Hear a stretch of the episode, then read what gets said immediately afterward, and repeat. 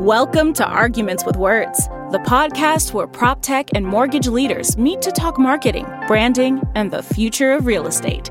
Now, here's your host, Neil Helsper. Welcome to the show. Today we have Gary Chance from Prescriptive Data. Gary, thanks for joining. Happy to be here and thanks for inviting me. Yeah. First, just tell us what the company does and what problems you guys are trying to solve in the space.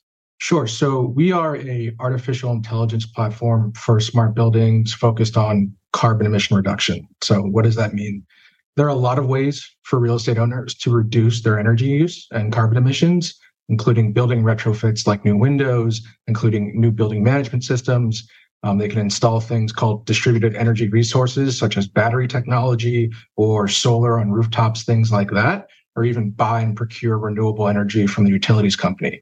What makes us special and unique is that we focus on using real time data from the building. Specifically, it's meters. So it's electric meters, steam meters, gas meters, real time occupancy from the building data. So how many people are in the building per floor, per zone, as well as indoor air quality data to automate the building using AI to reduce energy use mostly through HVAC systems. So the easiest way to think about that is never waste energy, money, our carbon emissions on an unoccupied space. So that's sort of our focus and what makes us special. The real-time occupancy feature seems really smart now, given that like every every company's kind of forging its own path and like how often are people in the office? Is it tuesday through thursday? Is it every other day? And I imagine that in a big building that that is that's even varying a lot by floor. So you, that seems like right on trend for you guys to be tackling that since it's something that feels like is changing every every day. So back when I guess COVID first started in March of 2020, uh, when basically the mandate went out in New York State, um, where a lot of our customers happen to be based and where our company's based, um, to basically stay home. I think it was March 13th to that date or that Friday. Mm-hmm. We were actually able to share occupancy research across buildings in New York City to show to basically the New York City government as well as the New York State government that people were listening to those orders and staying home as well. And wow. then we put a bunch of reports out afterwards around the energy use of buildings during COVID and how they were still using a ton of energy, even though they're empty. Um, but yes, occupancy data is super important today, especially for tracking uh, return to work efforts. That's an interesting use of the technology to sort of comply with regulations or a government mandate. What, in terms of what's initiating your clients, your clients' interest in the space, how much of it is the need to meet regulations, how much of it is uh, a desire to get ahead of green initiatives and wanting to be more sustainable. What's the need that your customer has, or where are they in that kind of thinking? Sure. So we're at an interesting time. It's almost 2024. And in 2024, a lot of laws are going to start around energy usage and carbon emissions for real estate owners in a number of cities and states across the United States. So, an example would be a law in New York City called Local Law 97 which basically says that you have a set carbon threshold per building over 20,000 square feet. And if you go over that threshold per year, you're going to pay X number of fines per metric ton of carbon. So there are laws like that being passed not only in New York, but BERDO in Boston, BEPS in Washington, D.C., St. Louis, Denver in the state of Colorado, Seattle, as well as the state of Washington and across the country. And more and more sort of being put into place but legislative push towards carbon neutrality and carbon emission reduction goals is definitely a big driver in terms of the risk management within commercial real estate, as real estate is a business of risk management at the end of the day. Yeah. And you've talked a lot. We talked previously about your belief in kind of a marketing approach and kind of like building tribes and finding people who, you know, believe what you believe. How does that, you know, fit into the sustainability message and how has that kind of affected your approach at prescriptive data? Yeah. So my team spends a lot talking about behavioral science and, and something I think we'll, we'll talk about later on um, in our conversation. Um, but this whole idea is that humans come from uh, 10,000 years ago, we're a tribe based society. And a lot of those tribal mannerisms, whether it be neurologically, whether it be socially, or in just general context, have stuck with us today. Right. Yeah. So a good example of that, your family is your tribe you belong to the religion you subscribe to is a tribe you belong to, and that affects your beliefs. It goes down to what computer or phone you tend uh, tend to use, right? Are yeah. you a Mac or Windows person? Are yeah. you an iPhone or Android person? So those types of tribes are sort of what at the end of the day we believe marketers are focused on sort of meeting and finding. So we believe brand equals tribe.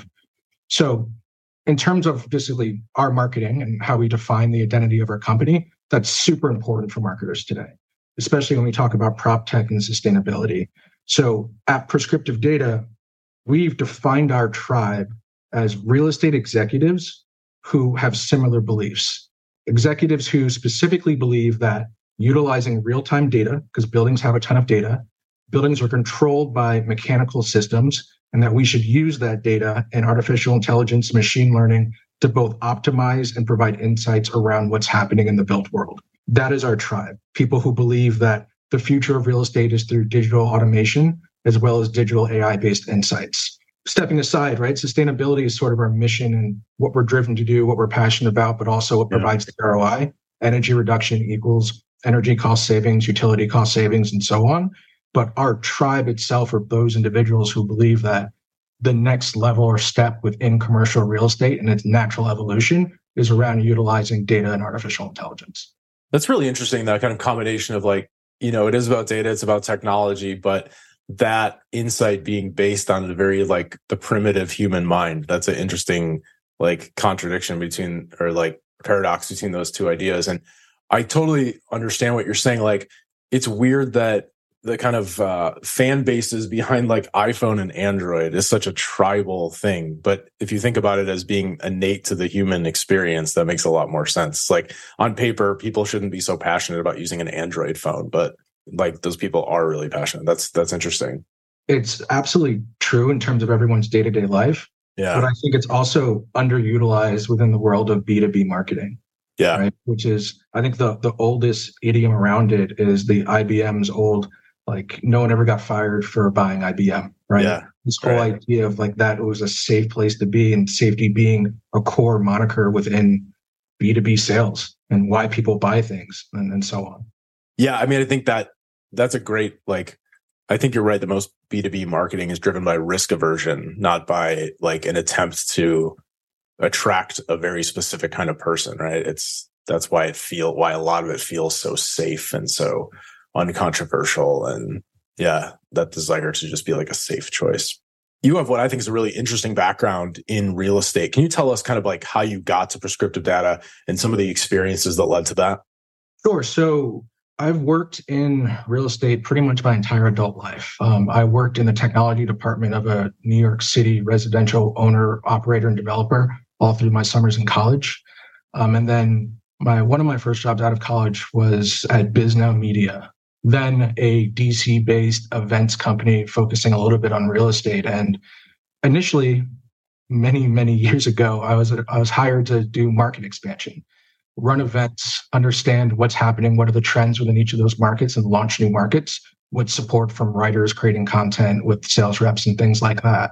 But my interest has always been in digital media and sort of digital marketing. And in college, I created something called West Menus at Wesleyan University, which was basically the early Grubhub for basically students to buy food. And that's always been my passion. And my about a year into my career Bisnow, I started creating this publication called The Morning Brief, where I would basically do my day job and then work on the morning brief from 10 p.m. to 2 a.m., curating the latest news and specifically then New York City and Chicago. And my goal there was to design the perfect CMO marketer's product, a place where they could have that single single voice or share a voice display ad, where they could embed what was then new native advertising in terms of text links and so on. And the popularity of that product basically sort of propelled my career where I became head of digital for Bisnow. Um, so while at Bisnow Media, my focus was to meet real estate marketers and CMOs from across the real estate industry and then design products that effectively met their goals. So we launched our first ever real time lead product where someone who advertised at Bisnow could see not only their real time metrics across content views and display ads, but also who clicked it, who was their target audience and where was it being met and reached, and basically being able to deliver that back to their sales team effectively. I also ran their sponsored content division and worked with hundreds of real estate marketers um, to create content marketing and, publish and distribute that. Or started Bisnow TV, their video product. And after that company was acquired back in 2016, I left and a few months later um, ended up at an amazing company called Disrupt CRE, uh, where basically Disrupt CRE, if you're unfamiliar with them, is a media and events company focused on what's disrupting commercial real estate today. And I guess one of my roles there as head of strategy and digital was to create the TED Talks of real estate disruption. Mm-hmm. What are the companies and things that are basically changing real estate forever and disrupting the entire industry? And my main goal there was specifically around meeting owners to understand what technologies and needs they, they had at the time, meeting prop tech companies and helping them market themselves in an effective way, and then working with VCs to sort of predict the next one, two, five years of the entire industry. And that's where I originally met Prescriptive Data, where I am today. And here we are four and a half years later. And so far there, I, am head of marketing at Prescriptive Data. I run everything from our demand generation, um, sales ops um, sits under me, as well as sort of our SDR team in terms of sales development and outreach, as well as partnerships. So it's been a, a, cool four and a half years, and it's interesting to sit on sort of the other side of the table, going from sort of the media outlet side to the in-house side. Yeah, when you, I'm so impressed with that like morning brief experience where like you, it's like you created that thing out of thin air on kind of on your own time because you were was that like an assignment that somebody gave you or you're just like i see an opportunity for this and i'm going to make this no it, it's definitely something that i saw and i found i've kind of made a career off of taking things that exist in the b2c world and bringing them to b2b but that was something that made a ton of sense that was back when buzzfeed and their founder's amazing thesis if you haven't read it on what makes content go viral was sort of a big part of our philosophy for me and the CEO then of Bisnow. And then taking that and understanding our the latest trends, native advertising, right? How do we incorporate that type of content around our media? And then also, how do we be the best at distributing ROI to our customers? And that's something that I'm very passionate about now in terms of B2B marketing. ROI as well as risk is the two pretty much most meaningful things that you can deliver to a yeah. customer. What would you say now that you're at prescriptive, been at prescriptive data? What are some of the biggest like marketing or branding challenges that you've worked through? I'll phrase it this way. What are the three biggest things that I think I've learned over the last four and a half years? I think that's a, yeah. kind of interesting way to look at it. The first is convincing an executive team that brand matters versus performance. And I think that's something that marketers talk a lot about. I think there's a ton of articles about that brand being sort of this longer term initiative of identifying yourself within a market and basically having that identity that people can align with versus performance hitting your quarterly goals, right? How many leads did we generate? How many of those leads did we convert into MQLs? How many of those MQLs did we convert into meetings? How many of those meetings went to demo? How many of those demos went to opportunity? So on and so forth. And that has been an interesting, interesting sort of path and trying to teach and show the executive team that that's useful and interesting. I, my best example of why content has been so powerful for us, and it goes back to sort of the behavioral science stuff. It's this whole idea of what makes a company sort of want to work with you, want to trust you, want to fight for you within their organization, and sort of delivering content around research, for example, right? Showing your customer that you can solve the problems that they face. You understand them and you have the solution for it. Then you have awards and case studies, right? showing people that you are trusted within the industry, that you're accredited, that other people have done their homework on you and think highly of you. And then you have the, sort of the other stuff, the press, the events, the videos, the, the podcast, all this other stuff, which is basically telling everyone that the industry thinks your story is worth covering. And yeah. all of that sort of builds this sort of safety net of trust that, hey, we're here. We're, we're super focused on this mission. We're here to support you and we'll be around for a while. And I think that sort of brand lens versus the typical day-to-day performance side has had a lot of really interesting sort of caveats to our, our team. The, the two quick examples that I would sort of bring up are at some of our events, seeing the sort of dream customers who've come to our booth just to say hi, to sit down and have our chat, to put their bag down while they speak on a panel. for our executive team to witness that awesome. and say, all right, you're building trust. And I think the other side of it is customers or potential customers we met months ago 12 months, six months, 17 months, 18 months ago who've now come back and said, Hey, I'm ready. Like it's because of that weekly effort and brand that we've sort of put together that we stick to. Right. So yeah. I think that's been an interesting thing. I think the other thing that I, I think there's two more, I guess, the, the things I've learned, account based marketing has a ton of shortcomings that no one talks about. Mm-hmm. Specifically, or the best example would be let's just say your team says, here are my 100 top clients, and I'm going to focus all of our efforts on meeting them. You end up missing some of those other clients who might not be on your list who are ready to buy from you today. And if you're a small team with a small budget, how do you align for that and so on? So we've been playing around with a few things like intent marketing and intent based content and stuff like that and intent scoring. Um, but I think that's one thing that our team has been excited to tackle and realized early on in the process is I brought account based marketing to prescriptive data four and a half years ago. But then, then the last thing that I think we've learned most importantly is that the offer you make is everything. The offer when you go to a client and basically sit down and talk with them, how you present, how you build that collateral, and the offer and that last page of why we need to get started today, that's everything. And that's what can affect sales cycles. That's what can affect your sort of day to day performance marketing plan. And that should be backed by behavioral science. What are your like best practices or what's your takeaway for creating that offer? Like what's what are the keys? I think fundamentally, I guess if you start from the top, right? Yeah. Which is from the behavioral science perspective, zoom out of prop tech, zoom out of any industry, just B2B marketing, B2B sales, right? Someone buying a product is basically a part of immediately two tribes career wise. They have their corporate tribe, the company in which they represent, and then they also have sort of their personal family tribe, right? Their career growth, where they're trying to be. So those are the lens or frames that someone in the B2B world is looking at their perspective. And then from there, what are their challenges? What are their risks, right? When I want to buy a new marketing technology for the company, I face the exact same challenges, right? There's a lot of risk. The product might take too many resources to integrate or operate. The product might not work. There might not be the ROIs there, right? There's all this sort of safety and risk assessment that's being done. Which is this worth my time? Is this worth me fighting for internally? Is this worth all the other things that we have going on internally? So then from that, what does, I guess, the perfect B2B solution look like, right? Thinking it again through a marketing or rather decision science, behavioral science lens it has to deliver sort of that tribe's dream outcome, your tribe member's dream outcome. What are they looking to achieve? You have to show them exactly how you're going to achieve it and that that outcome that they're dreaming of is likely. You have to let them know that that outcome is going to occur quickly, as quickly as humanly possible. And then it also has to have as little effort on that customer's side as possible.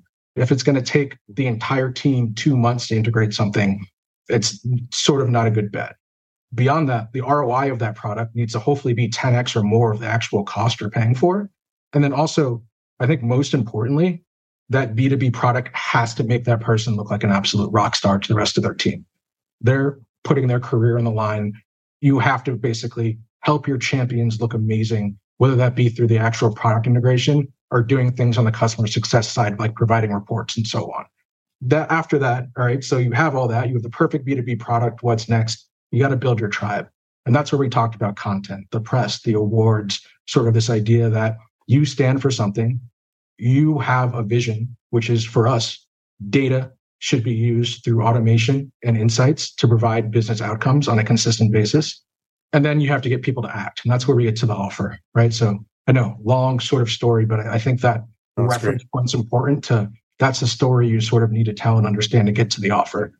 And it's basically we deliver X outcome with Y ROI for you. Yeah. We're going to make you look great to your peers. We're going to make your company innovative and then zero risk. An example would be like cancel any time or something like that. Scarcity. We only have the resources to work with so many customers, right? And then urgency. We only have this many spots open. We're only taking on this many customers at a time, as an example. And then there are other things you can throw in there like guarantees, right? If we don't hit this metric, then you pay nothing. And that's when other business models within the energy space come into play. If we don't save you dollars, then you pay nothing, things like yeah. that. And then there are bonuses that you offer internal university courses, education, events, things like that that you can offer to sort of sweeten the deal. That's the typical, but wait, there's more sort of stuff. But all of that sort of fits into sort of designing this. We are a trusted company. we are very good at this. We're obsessed with our customer. We're obsessed with your outcomes. This is all we think about all day long. And this is how we're going to make it as easy as possible for you to work with us. That's really brilliant, Gary. I mean, I, I love the like the number of psychological triggers that you're addressing with that, and I really like the kind of the combination of risk, like addressing risk aversion, but also telling people that like this will make you look like a rock star. It's kind of like the safety of choosing IBM with the payoff of choosing a more audacious choice, but that's not risky to you. That's a brilliant pairing of those ideas. Yeah. At the end of the day, right? It's like it takes a lot to bring a new technology. There's the budget assessment and the CFO work. There are the other stakeholders. There are all the other initiatives going on. There's only so many dollars to be spent. Then once it's there and we buy it, then you got to get it working. And then you got to bring in all the other stakeholders, make sure they're happy and so on. So there's just a lot of effort that goes into the B2B space. And I believe as marketers, it's our job to work with their internal teams to make sure that they understand that's how people buy, but also externally as we're building our tribe, stay focused on this is our story. This mm-hmm. is what we're all about. We may not be for you. And I think that's the hardest thing to possibly say is that our product may not be for you. But for those that it is for, we're here for you and, and let's move forward. I love that. Yeah, you don't necessarily see that a lot historically in B2B. Like maybe we're not right. Like that's right. That's like anathema to B2B marketing. You want to be for everybody traditionally, but yeah, it's much smarter to focus on that tribe. I mean, you have spent like the majority of your career in real estate. Is there something about real estate or prop tech that keeps you coming back? Like, is there something like what is it about this space that gets you like excited to get up in the morning? I think originally it was sort of that driving motivation about this industry that I've been in. I started in the technology side and I've sort of made my way through the media marketing side of it. But real estate itself is sort of slow to adopt new technologies. And there's a million reasons for that. I think the simplest way of looking at it is real estate's one of the oldest industries in human history. It's been around forever. People have been consistently making money off of it at a specific return for forever. So why take the risk in terms of adopting new technologies. I think that's the, the biggest moniker or reason for it. I think that's changed over the last 10, 15 years a lot, but that's sort of where it sits. So pushing forward in the industry, I think was when I first started and when I was at Disrupt CRE, that's what drives me. I think today, as you had sent over this question and I was sort of thinking about it, what, what gets me most excited when I wake up in the morning? It's applying some of the things that are happening in the academic world of marketing to prop tech. And whether we're the first to do so or not, that's not necessarily important. But an example in terms of how does someone get into behavioral science? How do you start learning about this? I think once you open the door, you'll see that this is something being used by all of the top B2C agencies across the planet. And then once you start one book, it goes to two. So I remember three years ago, I started off with like Decoded by Phil. That led me to Alchemy by Rory Sutherland, the head of Ogilvy UK. That led me to The Choice Factory by Richard Shotton. 30 books later, right now, I'm reading For the Culture by Marcus Collins, which I also highly recommend. So for me, what gets me up in the morning is sitting down with my team, making them read this stuff too, and seeing what they come up with and seeing how we can put this stuff to practice and use in real time. Because I think this stuff can become a competitive advantage. And, and that's something we talk about a lot within the marketing scope of things eight years ago, my competitive advantage, I think I was one of the first users of Apollo to put together leads. Now everyone has Apollo, Seamless AI, Clearbit, whatever it may be. It's sort of common stake in terms of lead generation. Mm-hmm. Thinking about what is your team's sort of competitive edge within the space and building and working towards that. And that's what sort of gets me really excited. It was still on the technology side. We're still very much focused on learning about and making the time to test new technologies. But what's happening in the academic world and what's sort of having a moment, I would say, in terms of the number of books being published and so on, and some of the authors and how famous they've become, whether it's Nudge, whether it's some of the other sort of more mm-hmm. famous books that people may have heard of. But that's, I think, what's the main driver for me is bringing the academic side of marketing to prop tech. And I think that's what's most exciting. Yeah, this has been really like, I think you've given us a ton of wisdom, and I really appreciate the combination of like kind of mindset and philosophy behind it, but also the practical knowledge, especially with like building that offer. That's really smart. Thanks so much for the conversation. This has been awesome. Um, I know prescriptive data is going to be a Greenbuild soon, right? You want to talk about what people can do to connect with you, either there or online? No, absolutely. So our website is prescriptivedata.io. feel free also to reach out to us. Um, we're on pretty much all the social media channels at Prescriptive Data, and we'll be at Greenbuild uh, 2023, which is a real estate sustainability event in Washington, D.C., September 26th through 28th. My last sort of real recommendation for everyone as well, beyond stopping by and saying hello to us, is if you're going to check out behavioral science, I think a book that came out this year that will get people pretty excited is For the Culture by Marcus Collins. Cool. Check that out. Yeah, you've given a ton of uh, recommendations here. I need to check out some of these books. Familiar with some of them, but not all of them. They sound amazing. No, absolutely. And I have a whole bookcase more more recommendations. So once you get started, I'm happy to recommend them. Recommend more. Awesome. Thanks for coming on, Gary. No, of course. Thanks for listening to Arguments with Words, the mortgage and prop tech branding podcast. To learn more about Neil, connect with him on LinkedIn or visit neilhelsper.com.